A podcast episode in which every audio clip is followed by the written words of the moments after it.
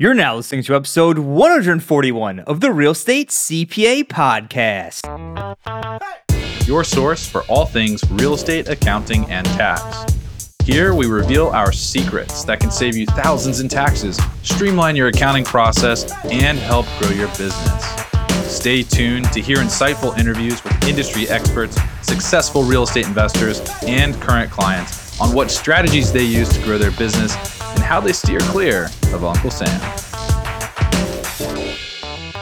Hi, everyone. Thanks for tuning in. Brandon Hall and Tom Castelli joined here with Richard Coyne and Bill Zahller, managing partners of Park Capital Partners. The company seeks to identify exceptional properties in growing markets with incredible potential. Alongside their client investors, they seek to purchase and rebrand these properties to be consistent performers and a valued part of the community that is steadily increasing in value.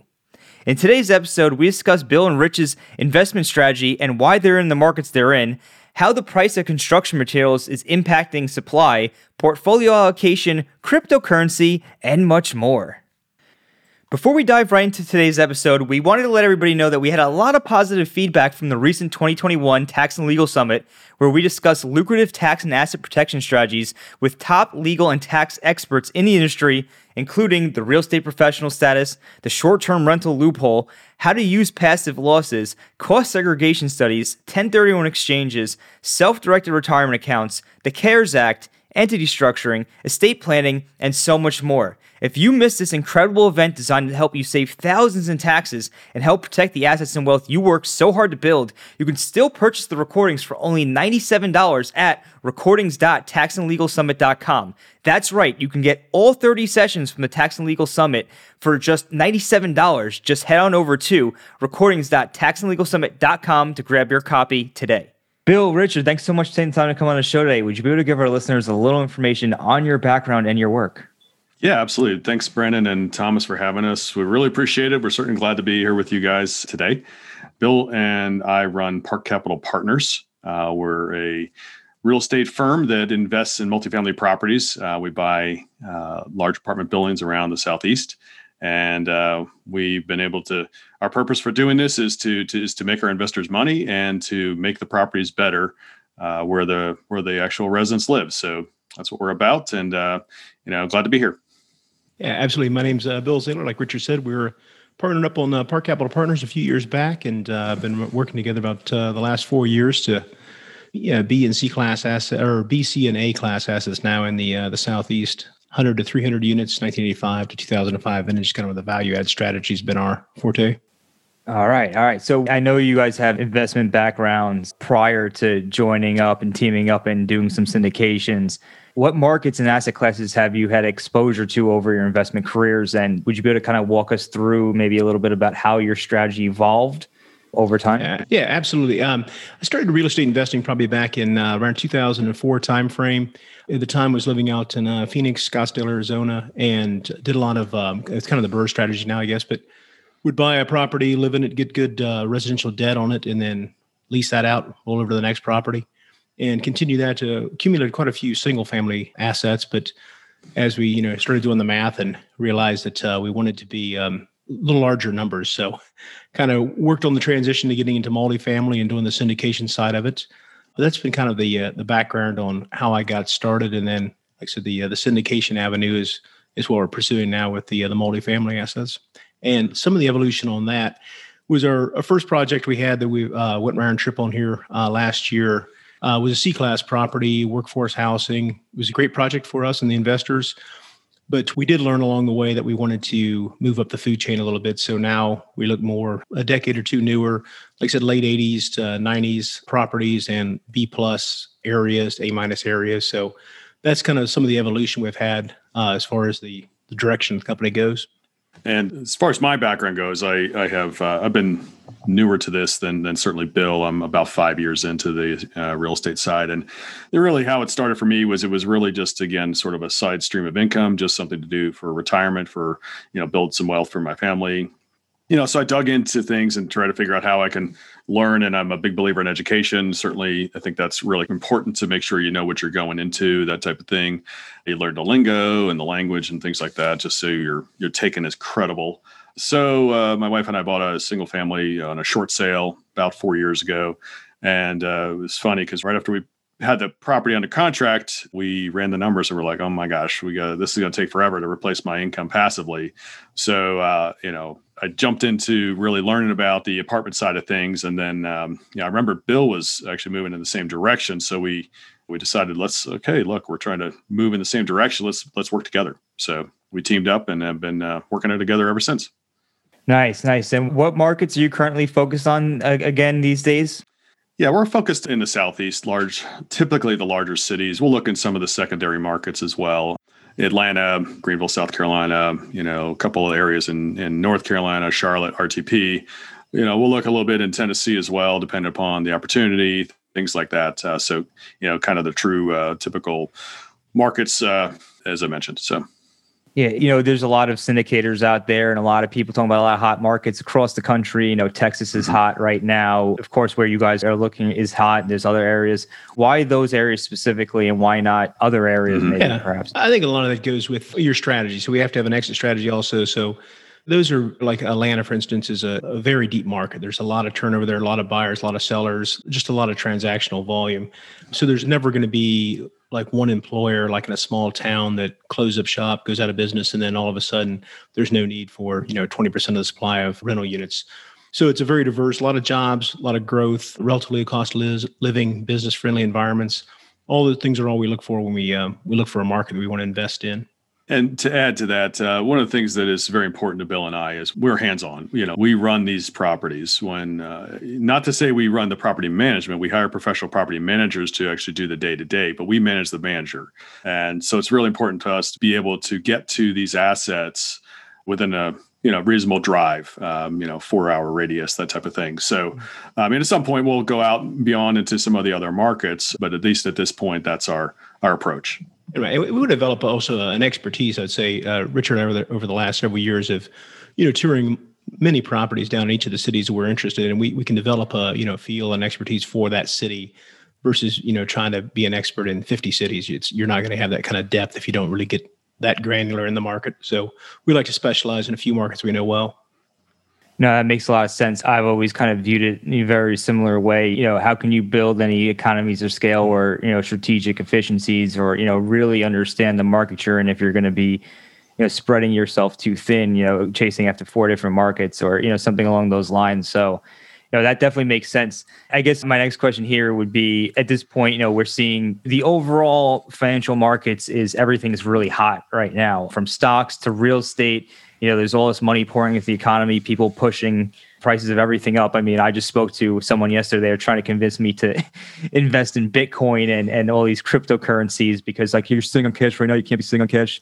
That's ridiculous. I guess where do you see the market going for for real estate specifically? You know, being since you guys are like boots on the ground and you know you're involved in this pretty heavily. Yeah, Richard and I have noticed. You know, there's a lot of competition. Prices are getting bid up. Uh, we're very disciplined in our in our approach, so there's a lot of things we'll we'll pass on, but just the overall, like said, heating up the economy and real assets. You know, I think the the statistic we recently read was, and like in the last 12 months, they've almost doubled the supply of money in circulation, so up 40 percent, I believe. So there is a chance, depending on the velocity of money, you know, it's just real increase in inflation. So a lot of our investors have, you know, been very interested in the last deals about having actually hard assets, you know, because you'll be able to index raise rents to just for the inflation. So actually having real assets has been a benefit that mm-hmm. people are looking for versus, you know, fiat currency or bonds or something like in that nature. Yeah, and, and again, just to add to that, um, you know, certainly with the way the world's changed, uh, you know, over the past year, there are certain sectors in real estate that are, even though they're physical assets, there are certain sectors in real estate that are you know, not doing so great. You know, office and uh, you know, unless you're talking medical office, you know, retail, things like that. And what's happened is probably part of the prices going up. Thomas is is along that line is that you've got money leaving different real estate sectors coming into things like multifamily you know, I do think it's really good overall in terms of just the fundamentals. You know, we we definitely still have a housing shortage. You know, there's certainly still opportunity to continue to develop these multifamily properties as well as take existing properties, which is where we operate in a value add approach, and improve the buildings. You know, we certainly um, this this is where people live. This is their home. So when we buy a property, we really want to make sure we do right by the right by the investor. But at the same point in time, we want it to be a really nice place for the residents Know, so we spend capex, you know, um, you know, sometimes million, million or more dollars to really make the the apartment uh, complex nicer and better for the residents. So, how has the housing shortage affected your ability to acquire multifamily properties? I don't know so much of this the housing shortage that's affected that. I think it's really more the money pouring into into the multifamily assets. You know, I, I think that um, you know we we don't develop, and you know maybe that's in our you know that'll be something for us down the road. But at this point, um, you know, certainly the development still seems to be moving in a, in a good pace in you know different parts of the country.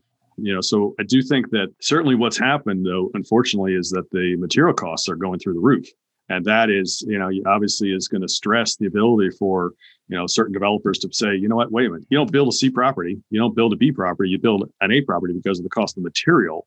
So that pretty much means you have to be driving the premium rents to be able to get the return on money. You know i did hear something recently about somebody that was building uh, you know workforce housing just with uh, you know lower quality finishes to make it still keep it in an affordable range. And that you know that strategy could make some sense but I think it's really again the material labor costs that are driving you know prices up, and that's if anything, that's what's limiting um, you know bringing online more housing. But again, the population is still growing, so you know I, I do think that we'll never quite catch up with the pop with the uh, with the demand for housing.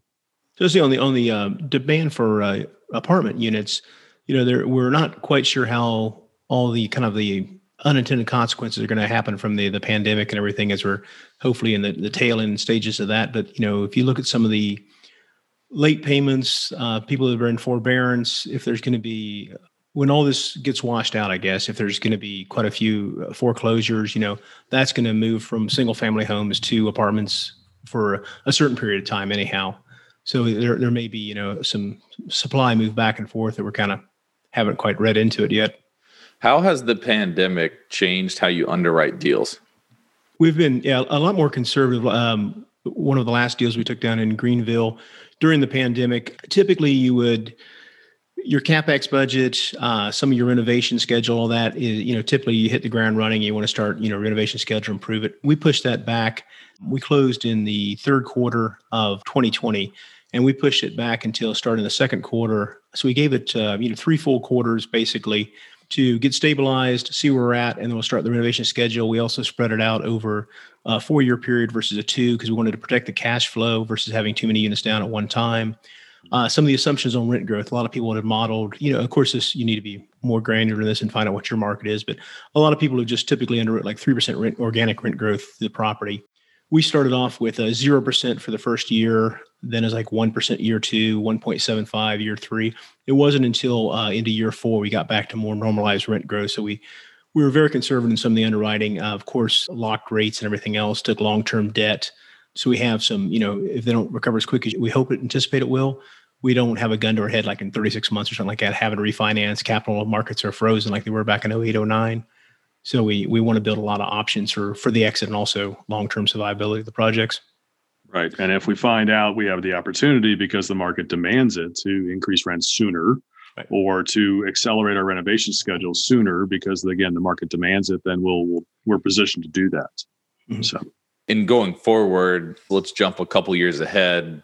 Everything's back to normal. Are you still going to remember this and underwrite your deals with some sort of contingency plan, or um, like how is it going to impact you longer term? Right, and that's that's a good question, right? It's you know it's kind of a black swan event, right? No one saw it coming. No one planned for you know, especially you know local businesses.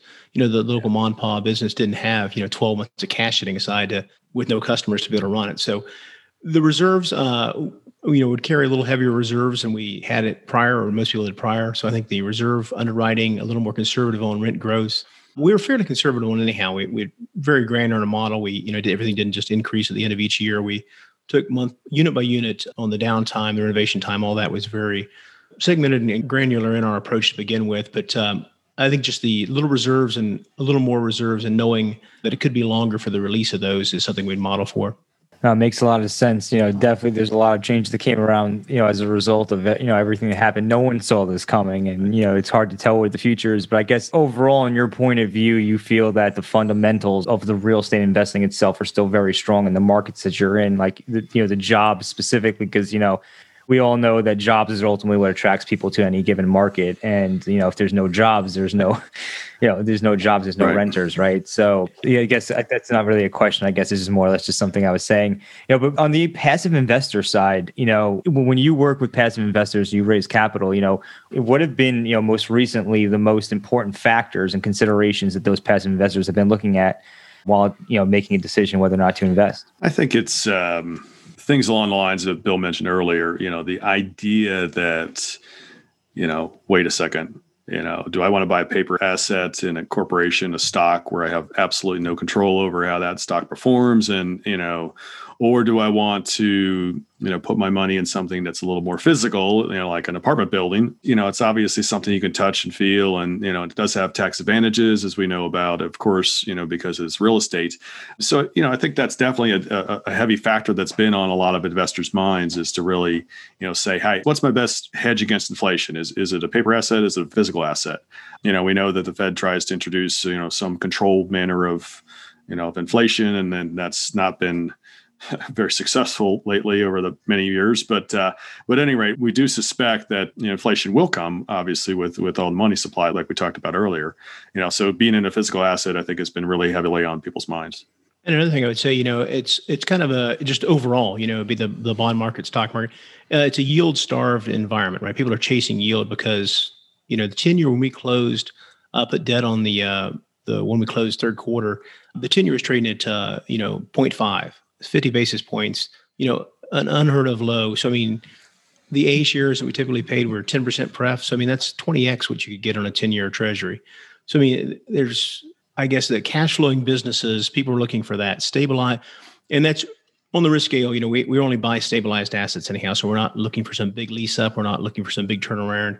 They're already cash flowing. We're just going to improve the operation, improve the units, and boost the NOI if something happens again, like we we took over a property uh, just for the from the LP or the limited partners point of view, if we took over property and then another you know event that no one saw coming happens, and we have a million dollar capex budget, we can just stop renovating units. We just continue to lease them up. We ride through the downtime, and then we can start renovations again. We're not committed to spending capex money in a down market or if it's even looking like it's trending the wrong way. So there's a lot of safety in that also. Stabilize from day one, long term debt and we also have a large capex budget for reserves that we can ride through. You know, hopefully any downturn. Right. You know, speaking of debt, you know, we actually have an interesting question here. Mm-hmm. You know, when it comes to the debt, you know, right now interest rates are at all time lows, you know, historically speaking. And, you know, I personally haven't been paying attention to whether or not that's going to increase or not. But, you know, let's just say what happens if debt becomes more expensive in the coming years, you know, that could potentially impact real estate values or at least impact transactions taking place in the marketplace. Do you see that affecting your business at all, or do you see that to be a significant threat in any way? At some point, I was going to say, I think there'd be, you know, price discovery, right? If the rates move up a lot, then the assets would get priced accordingly to make the spread. There's, there's still, there's going to have to be some adjustment in the market if they move up uh, significantly. That's one, one part of it. The other part, we kind of, for our business, like if we took a you know a 10 year fixed debt uh, agency debt that debt is assumable. So if we locked it in at 3% now five years when our business model is complete we can sell that into the market. If rates are now 5% you know they can acquire ours at a, a significant discount to what they can currently go to the market for. They can get a supplemental and their blended cost of capital will still be lower than they go to the market for. So that could give us a competitive advantage on disposition also. So it's just different ways we we look at how we're, we're going to model and how that could affect the, our values going forward for the investors Nice, nice. You know, we do have to take it through some tax questions here mm-hmm. on the mm-hmm. Real Estate CPA podcast. We always do. And quick question before we ask our normal question. You know, when it comes to cost segregation studies, you know, I've spoken to you know, numerous sponsors at this point in time, and there's some of them like to do cost segregation studies, other ones don't. Um, I know that I have one sponsor I'm investing with that didn't do cost segregation studies, so I'm gonna have to pay some tax on it, unfortunately, because I used all my passive losses already. um, but what, what's your take on using cost segregation studies, you know, for the syndications that you do specifically? We're, we're big believers in it. You know, we definitely think it's important to follow the tax law. In fact, actually, the, you know, you, you guys are the CPAs, not me, but the, you know, the tax law actually says you need to do a cost segregation study. So you know people you know sometimes don't realize that and and uh, you know maybe neglect to do so. So we're big believers in it. We learned that at the beginning of our our world and then you know doing the apartments that this is a valuable tool you know accelerating depreciation you know to the benefit of the investors is something that uh, you know we really believe in and support. So we continue to do those on every one of our properties and uh, you know again fully support it no, hundred percent. You know, at the at the end of the day, just kind of add in like a personal anecdote there. Like, you know, last year towards the end of the year, I was like rushing to try to find a deal. I ultimately didn't make an investment. I just kind of sat on the sidelines due to uncertainty, and I was like kicking myself because I needed to make an investment to offset the mm-hmm. taxes on one of the other deals that came due. So, you know, in my personal opinion, it only makes sense to do. I mean, right. it's, it's especially as from a sponsorship standpoint you know could attract investors in certain cases you know who need it for the tax benefits right you know not that the tax benefits should come first in an investment decision but you know it's still still a factor nonetheless absolutely yeah and kind of um, on just just to chime in on that too I think we get a lot of questions from limited partners about cost segregations and whether or not they can even benefit from them. And a lot of limited partners can't benefit from cost seg studies, right? I mean, they they, they invest in these deals. The loss that's getting, I put $100,000 into a deal, I get $92,000 back. It's a passive loss. If I don't have passive income, or if I'm not selling another rental property or passive activity, then, then this passive loss just gets suspended and it gets mm-hmm. carried forward on my tax return. So that doesn't really help me that much. But but our advice to syndicators, to the general partners of these deals, is typically do a cost segregation study anyway because there is a handful of limited partners in every deal or mm-hmm. there are i guess proper grammar there are a handful of limited partners in every deal that can take advantage of the passive losses that are kicked out they either have the passive income they've got another syndication deal that's liquidating in the same year and so the passive loss from this new investment is going to offset that gain or they have passive income built out where the passive loss can offset that passive income or they qualify as a real estate professional. They make an aggregation election to group in all interests in rental real estate. Um, and they can use that loss as a non passive loss against their spouse's W 2 income or business income or something like that. So it's typically recommended for general partners to run with a cost segregation study, but not all limited partners can take advantage of it. And it's not a bad thing because even if you can't take advantage of it, it sits on your tax returns. It's a suspended passive loss. You will be able to use it to offset the gain at some point. It, it effectively doesn't impact you at all. Right. And to that point, Richard and I invest on the passive side. And other syndicators deal also just for some geographic diversity. So we can take that that loss, uh, even though we're on the LP side, because we we are uh, active full time real estate professionals. And and one thing that's also very important for us to mention here is that it, you know when we do talk to investors, you know we say that we're going to do a cost segregation study, but we don't make a promise about how that's going to impact their tax situation. Because again, and we, you know, firmly call out, look, we're not tax professionals. Please be sure to consult your your tax professional. You know, because again, we just don't want to set an expectation that they're going to see a benefit and they maybe can't take advantage of it because of not having the passive passive income like Brandon discussed. Yeah, and just to jump in there on that real quick, you know, I think it's definitely from a limited partners perspective, it is important to speak to your specific CPA about this mm-hmm. stuff because, like Bill and Rich are saying here, that, you know, at the end of the day, what they're doing on their deal or whoever's doing on whoever's deal, it's a very limited, narrow point of view from what you can see. It doesn't take into account your entire situation, and everything you have going on as a whole. Um, when it comes to your tax situation. So you definitely got to talk to your specific CPAs or tax advisor and how that works for you. Mm-hmm. So, um, outside of real estate professional status cost segregation studies, is there any other tax strategies that you use or that you've used in the past, maybe that that beneficial to you? I don't know that I can think of anything particular. I mean, you certainly, you know, certainly when we're running a uh, a project, uh, you know, running an apartment syndication, we look for every opportunity to increase the net operating income by you know by managing expenses and you know accelerating income we look for other income streams we can add into the mix to obviously you know help the property grow and be more valuable and obviously you know for the investors benefit you know and then obviously that income of course will be offset by the depreciation so yeah, so we haven't had the opportunity to take advantage in like any 1031 exchange, if that's what you're we're driving at at this point. Uh, like the idea, just haven't uh, things haven't lined up quite right for that yet. Yeah. That makes sense. I know we're kind of jumping around a little bit here, but I just kind of wanted to see, you know, from an overall investment perspective, if you're comfortable with answering this, you know, what percentage of your portfolio do you have currently dedicated to real estate versus other assets? Yeah, for me, it's it's pretty heavily weighted toward uh, toward real estate. You know, more than more than fifty percent, I would certainly say. But I do certainly have some other things, in you know, and you know, solo four hundred one k, and that's um, so certainly some in the market, some in some in crypto, and um, you know, every time I turn around, the the needle's blipping all over the place. So obviously that's a little concerning. But anyway, uh, it, it, I think you definitely have to kind of put your puts uh, you know certainly you know some metals is a great idea. Certainly some in crypto, and then obviously uh, you know spread yourself in different directions in terms of your portfolio. Yeah. Yeah, I would say I would say probably um, forty um, percent real estate, and then mainly the market. I also do some crypto investing and cash. I actually sit on you know a decent amount of cash because we need it for pursuit cost. I mean, you, you get a deal under contract and there's, you know, several hundred thousand dollars that needs to come out of pocket before you get to closing. So always have that as either an opportunity for uh, pursuing deals or, you know, market corrections, whatever that may be. Yeah, no, I gotta say, for me, you know, at this point, it's, it's becoming clear that that need to get some money in crypto. A lot of people are telling me that it's the future, and I, I still believe in real estate is a huge thing. Yeah. It's going to be a dominant part of my portfolio, most certainly. But yeah, I think crypto is, is definitely moving in that direction. I think where based on everything I'm hearing that it, there's going to be a time where it becomes adopted in some way. So yeah, I just kind of wanted to get your take on that. Yeah.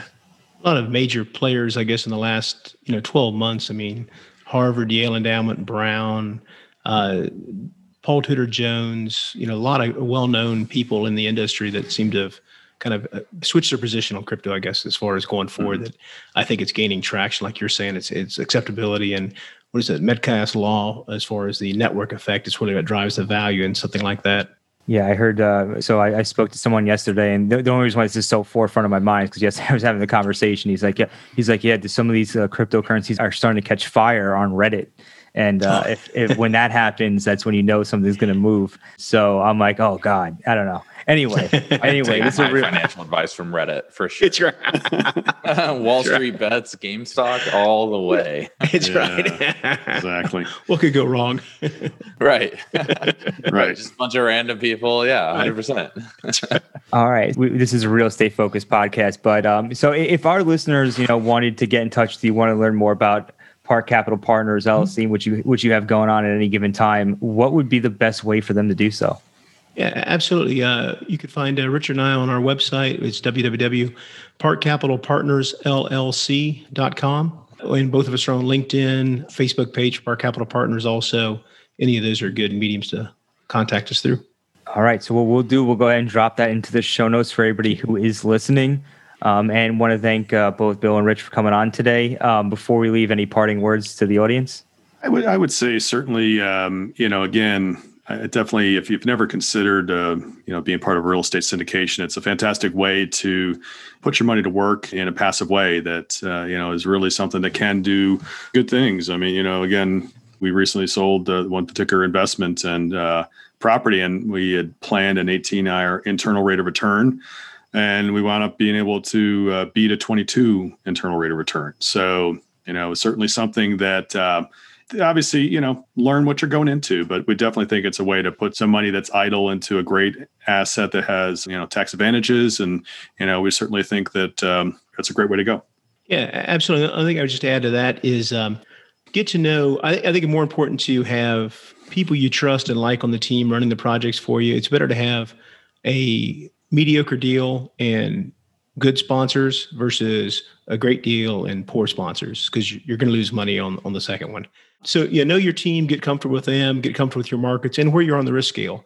You know, if if you, you see one prospectus that has, you know, 25% return, you know, and it's the same market as somebody else doing 13, you know, see where the differences are because the mainly their assumptions, right? The debt's the same, everything else is going to be relatively constant. So I guess really, really dig into the numbers and make sure you understand what you're looking at on the offering memorandums.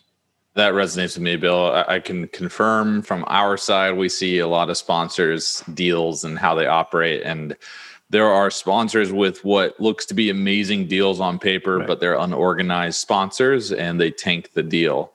And then there are sponsors that go out and acquire deals that you're just sitting here scratching your head going, there's no way that they can make this work. And then they come out on the other side with what you said 15, 18, 20% IRR. And it's like, holy crap, how'd you do it? But then you look at how they run it, and everything's very organized, very tight.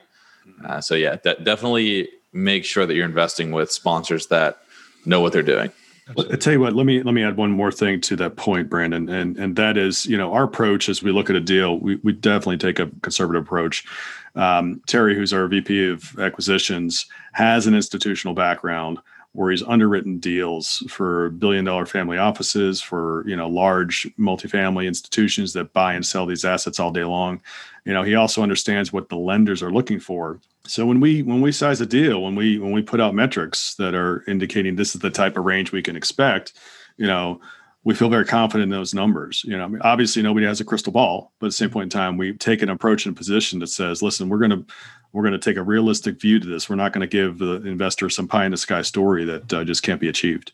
Absolutely. Picking the right sponsor is absolutely critical. Absolutely. So we're going to go ahead and drop uh, Bill and Rich's information into the show notes below. Great. And uh, thank you again for coming on. It's been an excellent episode. Thomas, uh, Brandon, thank you. Really appreciate it. Yeah, absolutely. Thank you, guys. Thanks for listening to today's show. If you enjoyed the show, please find us on iTunes and leave us a review. You can also email us at contact at therealestatecpa.com with any feedback or topic suggestions. We are always taking on new clients, and with the new tax laws in play, you really don't want to navigate this alone. Let us help you save money on taxes with your accounting and CFO needs. To become a client, navigate to our client page at therealestatecpa.com and fill out a web form with as much detail about your situation as possible. Thanks so much for listening. Have a great rest of your week.